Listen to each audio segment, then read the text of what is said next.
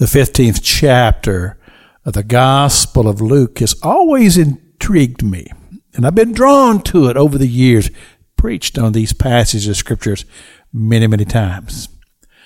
But I think for us to fully understand and comprehend what the sermon that Jesus is about to preach is about and who it is that he's preaching this sermon to. We find this in Luke chapter 15, verse number 1.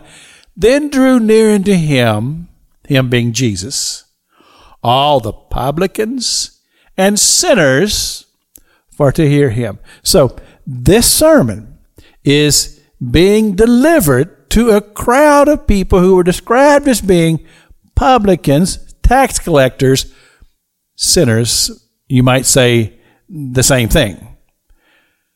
But what's also interesting to me is in the crowd was also Pharisees and scribes.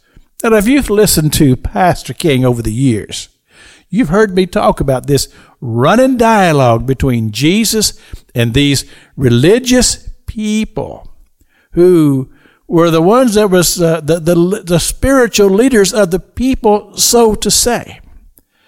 But in many cases, they were not.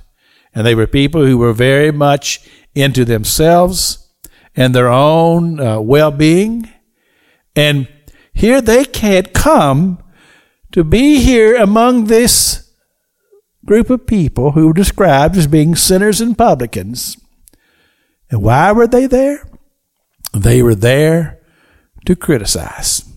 And, uh, and they, they said, We cannot believe that you, Jesus, are spending your time with these people who are sinners and publicans. Well, the reality is, this is what the sermon is all about. It's all about lost things that would be equated to lost people. People that the scripture would say are sinners. People who are outside of faith. People who have no interest or regard for God or anything spiritual.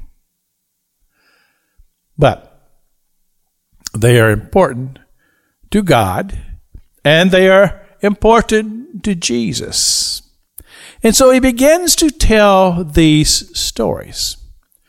The first story is about a person who lost a coin. And scripture says that when this person had lost this coin, that they were frantic over the loss of this coin. And says they swept the house. And finally they found the coin. And when they did, it says they called all the neighbors in and they had a big celebration. They rejoiced over the fact that this coin had been found. But listen to this. At the end of that part of this sermon of the parable, this is what Scripture says. And there's joy in heaven over one sinner that repents. Remember, his audience was made up of people who were described as being sinners, who were lost. And Jesus gave this beautiful sermon to them to say, hey, God loves you. And the angels of heaven will rejoice when you truly are of opened eyes and you see God. This is Pastor Jack King with the gospel on the radio broadcast.